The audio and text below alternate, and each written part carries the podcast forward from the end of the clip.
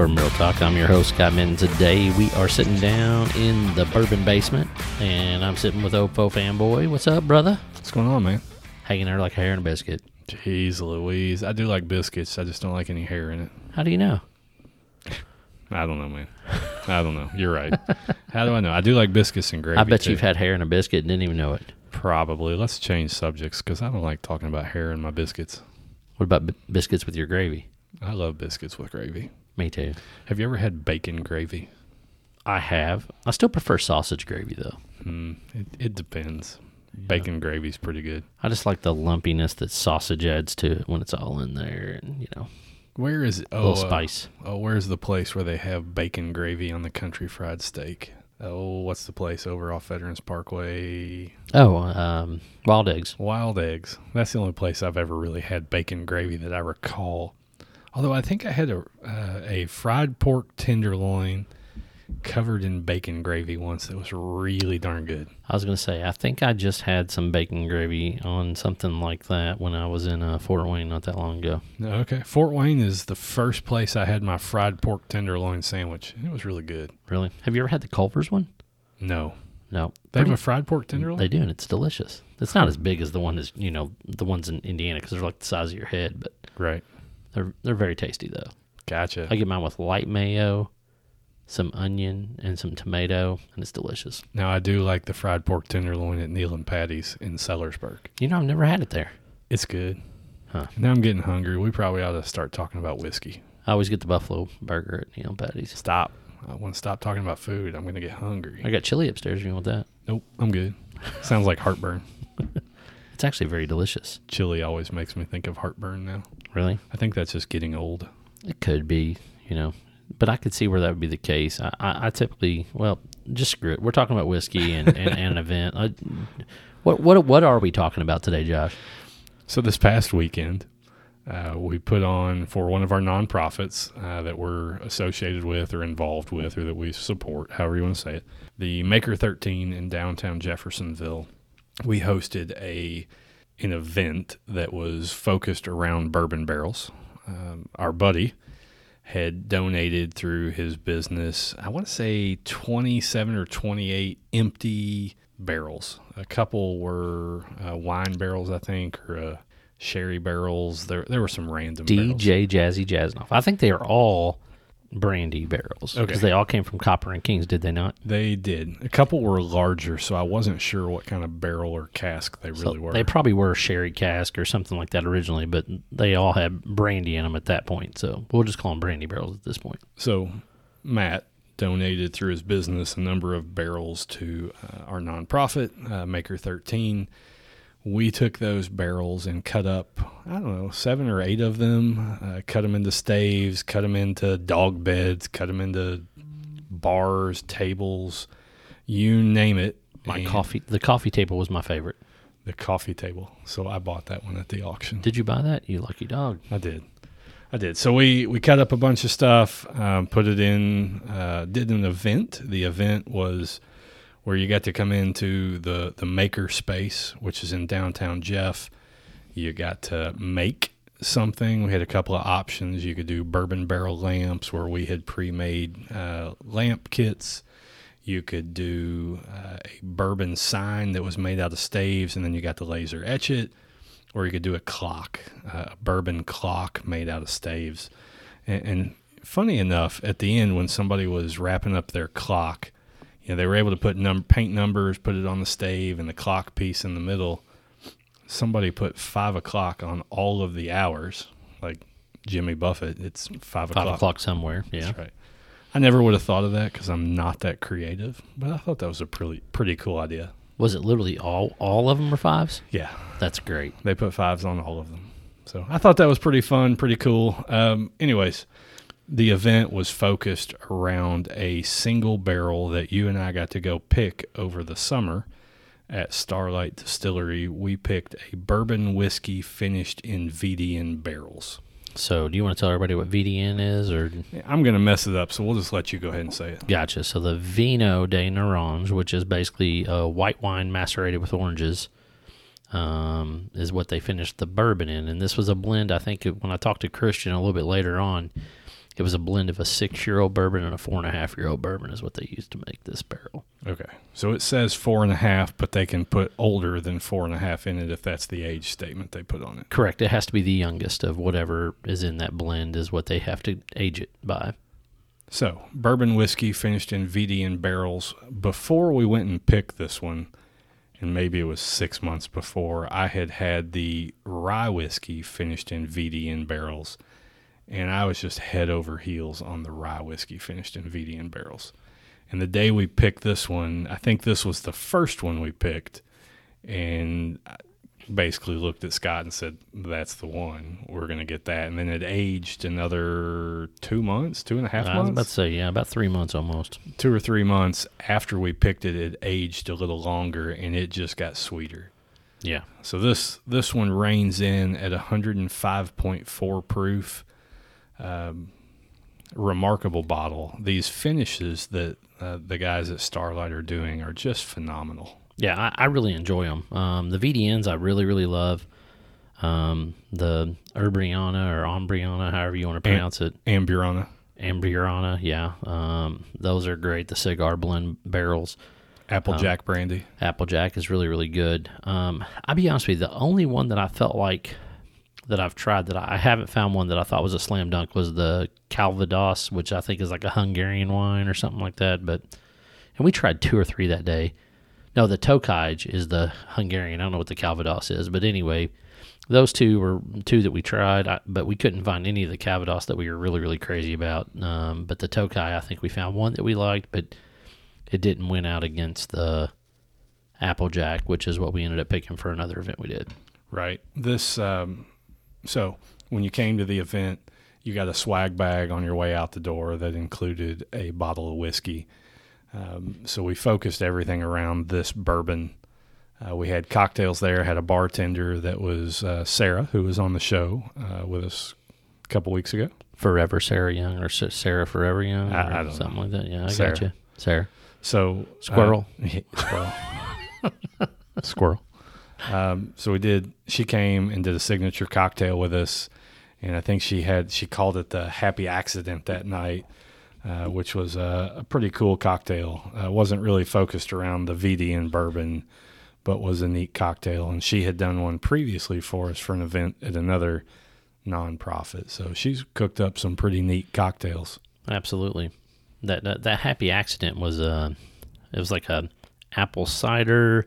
I got it right here. I just pulled it up because I took a screenshot of it that night. Two ounces of bourbon, one ounce of vanilla simple syrup, three quarter ounces of apple cider, and a half ounce of orange juice.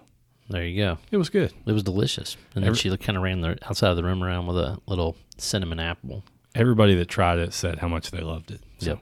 that kind of off topic there, but the VDN bourbon was focused. Uh, everybody that came to the event got to make some stuff, have a good time, uh, check out the makerspace, see all the cool things that we're doing, and hear about all the the neat STEM based things that the nonprofit's doing. Right. So let's talk a little bit more about Maker 13, what they do, what it's about, all those type of things. I know, I know we had John on, or we had talked about it before. Like a year ago, right? It was probably about a year ago, but you know, so the way I understand it, and and, and, and correct me because I know I'm going to get it wrong a little bit, but basically the makerspace is is an opportunity for folks if they want to start a business or they just want to learn something about something that, from woodworking to laser cutting all the way over to welding that they can go in there take a class learn about it and then if they want to like rent space or like pay like some kind of a fee or a membership due or something like that then they can come in and make things on those type of machines after you take the class. It's kind of like having a membership to a gym, like the YMCA, that you would pay a monthly membership. Uh, you get a certain number of hours that you can come and use equipment with that membership, and there's different levels to do. But uh, you can come in, you can learn to use the lasers, and you know, every time I hear lasers, I think about the Austin Powers movie where they're talking about lasers yes uh, 3D printers, you know, CNC routers. You got every piece of woodworking equipment you could think of. You got welding, metalworking, you name it, it's there. it's just a really really neat space. I mean, my favorite thing to do is kind of to watch the laser do its thing. It's there's just something mesmerizing about So the laser etching wood or the laser etching glass or you're kind of like the cat that just likes to sit there and follow the laser beam. I do. I kind of like that. Now, and I don't know why, but it just it, it it's very soothing, I guess would be the best way to put it. Squirrel. But but the coolest piece of machinery is the and I think it's I think it's the CNC router. It's the one where we actually cut the Louisville skylight out of all the bourbon staves. Is that right? Is that the right yeah, one? that was a really cool thing we did. We cut up a bunch of staves, uh, put them on a backboard, a backer board, and then set it right up on the edge of the CNC router. And we had programmed in the computer, we had drawn up a skyline. We took the Louisville skyline image, dropped it in, took an outline, and then programmed the CNC router to come in and cut the uh, the skyline basically out of the top. You know, the sides were just what Yeah. they were, but But it was super neat. Like you could literally, I could like just looking at it, you could see the Aegon Tower. You could see, I guess what's now PNC Tower, which I always call the Nat City building, and then you could see the Fifth Third building in the back right hand corner, and then you could see the PNC, what I would call traditional PNC Tower on the right hand side. But it was just really, really neat being able to look at all the major buildings that kind of blend in to to create the Louisville skylight. So John's really multifunctional like that. He, you know, somebody said, "Hey, let's do this," and then you know, 15 minutes later, he's got it all planned out and done. I probably would have spent six days thinking about it, messing it up five or six times, and doing it again. But John knew, made it happen, and it looked awesome. We did that on a board member build night. Where the board members were taking apart all these barrels and coming up with ideas to put in our silent auction. Yep. So it was a pretty cool thing. I got a boring job that night. I just got to run boards through the planer with you. I felt like I had carpal tunnel syndrome after that night. My left wrist hurt from just putting the board. We made uh, what? What else do we make? We cut up one of the barrels. We basically cut a. I'll call it a two by three opening in the front, but that may be a little off size wise. Yeah, probably about right though. Cut an opening in the front. Uh, we drilled into the bands, the metal bands, so that they would stay in place. Uh, we got Wolf Glass to cut us a piece of glass for a center um, center shelf. Cut a couple of staves up. Um, so we put in a piece of glass. Uh, they cut it up, put it in the middle for us. We put a couple staves under to support it. Made a really cool bourbon bar. You got one similar here in your place that I think you made. I did. Uh, what Mine's else? fancy though. It's got lazy susans in it. we made a coffee table. We uh, John and I had cut the top off of one of the barrels, uh, basically below. I think it was the second metal band, the second ring, Yep, that sounds And- about right. and we were going to make a dog bed out of it, and we did. We put a, a little dog blanket style thing inside of it, and then we had you know two thirds of a barrel left, and we said, "What do we want to do?" It's like, well, let's make another dog bed. So we turned it upside down, cut the other you know two rings off, and made two dog beds. And then we looked at the middle section of the barrel, which I had not seen anywhere before. Right. We took the middle section of the barrel and we said, you know, that'd be a really cool coffee table if we put a piece of glass on it. Yep. And it was. It was actually my favorite piece of the night. And it, then we went and bought a more expensive piece of glass to put on top of it because you had to have the glass to really, Yes. it gave it the appeal. So we bought another round piece of glass, put on top of it. And I just thought the coffee table was the coolest. So I, even though I made it, I, I bid on that at the auction that night. I'm glad it went to a good home at least. At least somebody that I feel like will appreciate it. Absolutely. Where are you going to sit at in the house? I'm going to put it in the bourbon bunker. The bourbon bunker. Just Yeah. set bourbon on top of it, or are you going to put it in the bourbon bunker like down by the coffee, by, down by your couches? I think I'm going to put it in the middle of the room by my uh, leather chair, my my drinking chair. I like you. Use it as a drinking chair. That's table. right. So I, you know, we had a great time, a great event. Everybody that came made something cool. They saw something different. Everybody got to laser etch a rocks glass. And I was a little shocked that the rocks glass etching seemed to bring more joy to a lot of people than others. But I think that's something you can very easily just use in your everyday life and you get to enjoy. You can, and and I'll be honest with you. The reason I was super excited about it is that both my kids have names that you just you don't find everywhere. So I was able to. I went ahead and just put their names on there, so that way they'd have something you know special for themselves. And not that I'm you know saying hey go drink a bunch because these are rock glasses, but hey, it gives them something a small cup to drink out of. Drink water out of. Absolutely. Um, my uh, my youngest, I think that you know they actually took theirs upstairs and and, and are and using it to uh, you know, rinse their mouth out at night. So I got you. It's like whiskey. I rinse my mouth out with whiskey at night. I wish I could, but Becky would not like that. So I just took a drink of the bourbon whiskey finished in VDN barrels, 105.4 proof. So good. And the last night I had poured in an old fashioned, and I typically will not put what I consider nicer bourbon or whiskey in an old fashioned. But this bourbon finished in VDN, It, makes a great old fashioned. it makes an awesome old fashioned, and it really pops that orange flavor. Yeah, no, 100% I could see where that would be the case. Um, matter of fact, I actually had Sarah make me uh, old fashioned out of some VDN that night because I took it to her and I said, "Here, make this into an old fashioned." So it's pretty solid. Um, it's good. So it's caramel. It's it's you, it, the vanilla is so the van, is so faint, but I tell you what, the orange, like the, you can really really grab the orange out of this thing. Like, and I don't know how or why. I mean, but it's very very flavor forward. So of the two barrels we picked that we we picked two, we did one for Maker 13, we did one for the Education Foundation. The Ed Foundation barrel was a bourbon whiskey finished in Applejack brandy barrels. Yep. It was a little more boozy. I think it was like 111 proof. 111 proof. I think I think you're right. Um, a little more of a bourbon flavor to it than this one, even though they're both bourbon whiskeys. It was more of a it's more of that traditional bourbon, but had a had an aroma on it that was really good. But of the two, this one was by far my favorite. Yeah, I don't disagree.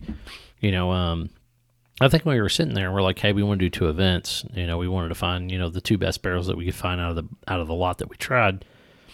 And um, I think Matt was more like, hey, this this Applejack is just something super super special. And I think once we uh, blinded it versus you know the other things, it won unanimously against those other things. But the, the VDN, this, this bourbon, we, we we knew it was one immediately when we got into the Rick House and we tried it. 100%. And then we blinded it again, I think. Or we blinded the the Applejack versus the Calvados, I think. Calvados, Calvados, However you yeah, pronounce it. that, and I think it was the the, the Tokai, the the Hungarian wine one, but but yeah, the, and it won unanimously. I don't think that anybody voted for it second, even in in that blinding taste test that we did with those other two barrels. So, if if you have not tried a Starlight Distillery Carl T. Huber's single barrel, one of these finished barrels, whether it's the apple brandy or whether it's the bourbon finished in VDN or Calvados or The rum finish, buddy. The rum finish. whatever it is,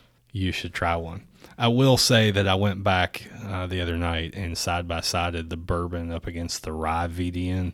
The rye is really good, really good. I mean, to me, there's just something about a, a finished rye versus a finished bourbon that I just I just prefer. I just prefer a finished rye over a finished bourbon. Both excellent pours, but I would probably agree with you if I was to blind the two against each other. They're they're all good though. No, absolutely, hundred percent. Anything else about Maker?